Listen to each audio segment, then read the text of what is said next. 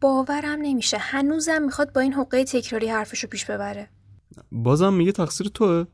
آره اصرارم داره که همه بچه های گروه دارن براش رئیس بازی در میارن. مگه میشه؟ من خودم باش برخورد داشتم. اتفاقا خودش خیلی بیشتر دلش می‌خواد رو بقیه مسلط بشه. دقیقا مشکل منم همینه. داره فرافکنی می‌کنه نه؟ هم فرافکنی.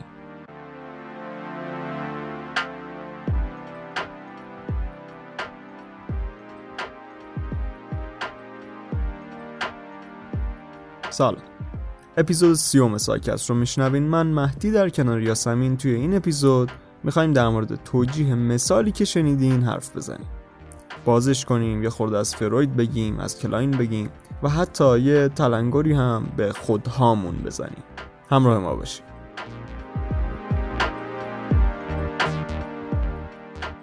بیا از این سوال شروع کنیم که اصلا چرا؟ چی میشه که یکی چنین ویژگیهایی رو چنین اشتباهاتی رو چنین افکار و عقاید غیرقابل پذیرشی رو که در خودش هست به دیگری نسبت میده؟ چرا؟ که از خودش دفاع کنه. از چی خودش؟ فرض کن هر کدوممون یه سری خواسته و نیاز داریم. به همه اون خواسته ها می‌رسیم. همه اون نیازها برطرف میشن. البته که نه. مانع دارن یه سریاشون. از ارزش های اخلاقیمون بگیر تا قانون و اینجور چیزا. مثلا وقتی گرسنم شد وسط خیابون نمی‌تونم سرما بندازم برم بیسکویتی که دست یکی دیگه رو بدون اجازه بخورم. یعنی می‌خوام بگم حتی اگه نیاز اولیه‌مونم باشه همیشه بلافاصله تأمین نمیشه. دیگه چه برسه به نیازهای سطح بالاتر؟ حالا بگو وقتی نیازت برطرف نمیشه چه سوالی داری؟ خب بستگی داره دیگه به نوع نیاز و شدتش و پارامترهای دیگه. ولی یه جمله کوتاه بخوام بگم انگار یه چیزی مثل خوره میفته تو جونم. یه استرسی یه آشفتگی یه همچین چیزی. پس یه تعادلی به هم خورد. در استراب و رنجی. شخصیت یا شاید بهتره بگم من درونیت. اون خودت تحت فشاره و می‌خواد از این وضع رها بشه. رهایی که اینجا حرفش شد همون کاهش استرابیه که گفتیم ایجاد شده. اصلا استراب چی؟ استراب ببین مثلا توی همین فرافکنی تو با واقعیت وجودت یه خصلت بد وجودت فرزنی که آدم کینه ای هستی رو اگه بخوای باش مواجه بشی خب کار راحتی نیست دیگه. از این شخصیت شکنندت ممکن استراب بگیری. تا اینجا جنبندی بکنم. یه خواسته داریم ارضا نمیشه سرکوب میشه استراب می‌گیریم. و اینجاست که به صورت ناخودآگاه شروع می‌کنیم از خودمون دفاع کردن. دفاع کنم که همه چی خراب نشه. راههایی هم که جناب فروید به عنوان راه های ناخودآگاه دفاع معرفی کردن که به طرق مختلف ممکنه استفاده کنیم خیلی متنوع مثلا یکی ممکنه انکار کنه. نه بابا من کجام حسوده در که کاملا رفتارهایی که میگن حسودی می‌کنی داره. که البته تمرکز ما امروز روی فرافکنیه. که یه مختصر گفتیم یعنی چی؟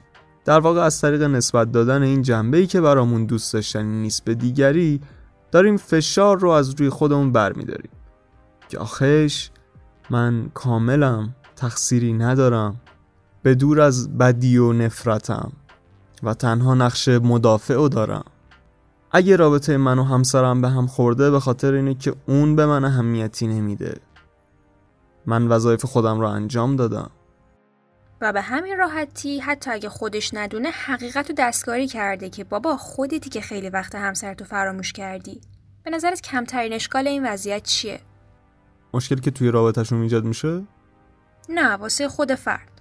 خب وقتی همه چی رو بندازه روی منابع و اشخاص بیرونی خودشو خارج معرکه گذاشته. در واقع سلب مسئولیت شده ازش. اونو که حسودی کرده نه من. من کاری نباید بکنم. راجع به تاثیرش توی روابط که یه اشاره کردی اینو بگم. بازم حرف سر اینه که فرد با یه واقعیت تحریف شده روبروه. خب این انتظاراتشون از رابطه رو تحت تاثیر می‌ذاره دیگه. یه سری سوء تفاهم ممکنه پیش بیاد.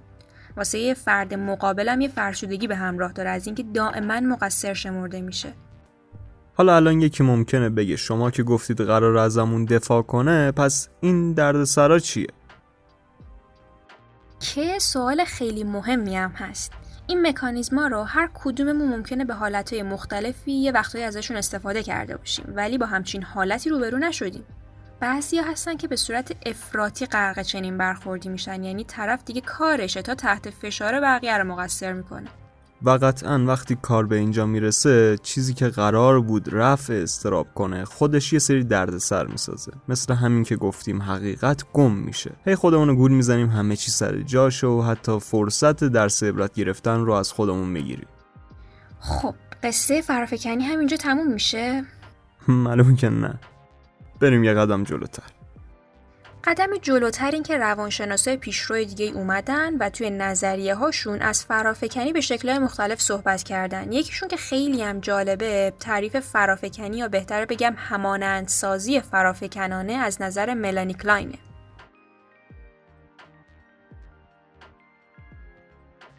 کلاین بحث همانندسازی فروید رو میاد یکم گسترشش میده و به این مکانیزم می‌رسه که نه تنها فرد اون احساسات و امیال ناخوشایند خودش رو برای فرد دیگری در خودش منتقل می‌کنه و نسبت میده بلکه در واقعیت هم جوری عمل و رفتار می‌کنه که این نقشدهی برای هر دو طرف اتفاق بیفته. هم خودش نقش قربانی رو به بهترین نحو بازی می‌کنه و هم کاری می‌کنه که فرد مقابل هم اون رفتارهای ناخوشایند رو بروز بده. خیلی جالبه به نظرم. جالبه. یه سری اصطلاحات دیگه مرتبط به فرافکنی هم دیدم که به نظرم بد نبود بهشون اشاره کنیم مثل چی؟ مثلا یه حالتی رو بعضیا گفتن که خیلی هم منفی نیست. اینکه فکر کنی بقیه هم حس و فکر عین تو دارن. آها. دیدی حالا خودمون خیلی خوبه توی مهمونی بعد فکر می‌کنیم که بقیه هم دارن مثل ما همینقدر خوش میگذرونن؟ خیلی مثال خوبیه براش. میگن تو کاهش استرس موثره ها ولی باز همین هم می‌تونه مشکل ساز بشه. فکر می‌کنیم همه موافق و همجهت ما که خب ممکنه یه حس کاذب باشه دیگه. این هم از فرافکنی گفتیم یعنی الان هر کسی نقدی کرد اشتباهی کسی رو گفت یا چیزای مشابه فوری بگیم مشکل خودش رو به ما نسبت داده. نه نه اصلا. واقعا نمیشه چنین نسخه پیچید. صرفا یه هشداری گوشه ذهنمون باشه که وقتی انگشت اتهاممون رو به سمت کسی می‌گیریم یه لحظه خودمونم جلوی آینه ببینیم. شاید واقعیت اون چیزی باشه که ما رو رشد میده حتی اگه تلخه.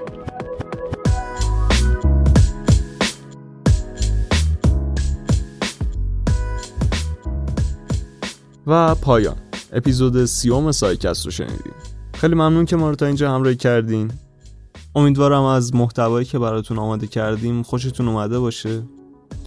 اگه نظر پیشنهاد انتقادی دارین حتما بهمون بگین. اگه موضوعی هست که دوست داریم ما در موردش پادکست بسازیم ممنون میشیم بهمون بگین. ممنون از تیم سایکست ممنون از آقای نیکختر به خاطر بررسی علمی کارامون. حتما پادکستمون رو شیر کنین به تلگرام و اینستاگرام و توییترمون سر بزنید. این خودش بهترین حمایت از ما. شهریور 1400 سایکست. خدا نگهدار.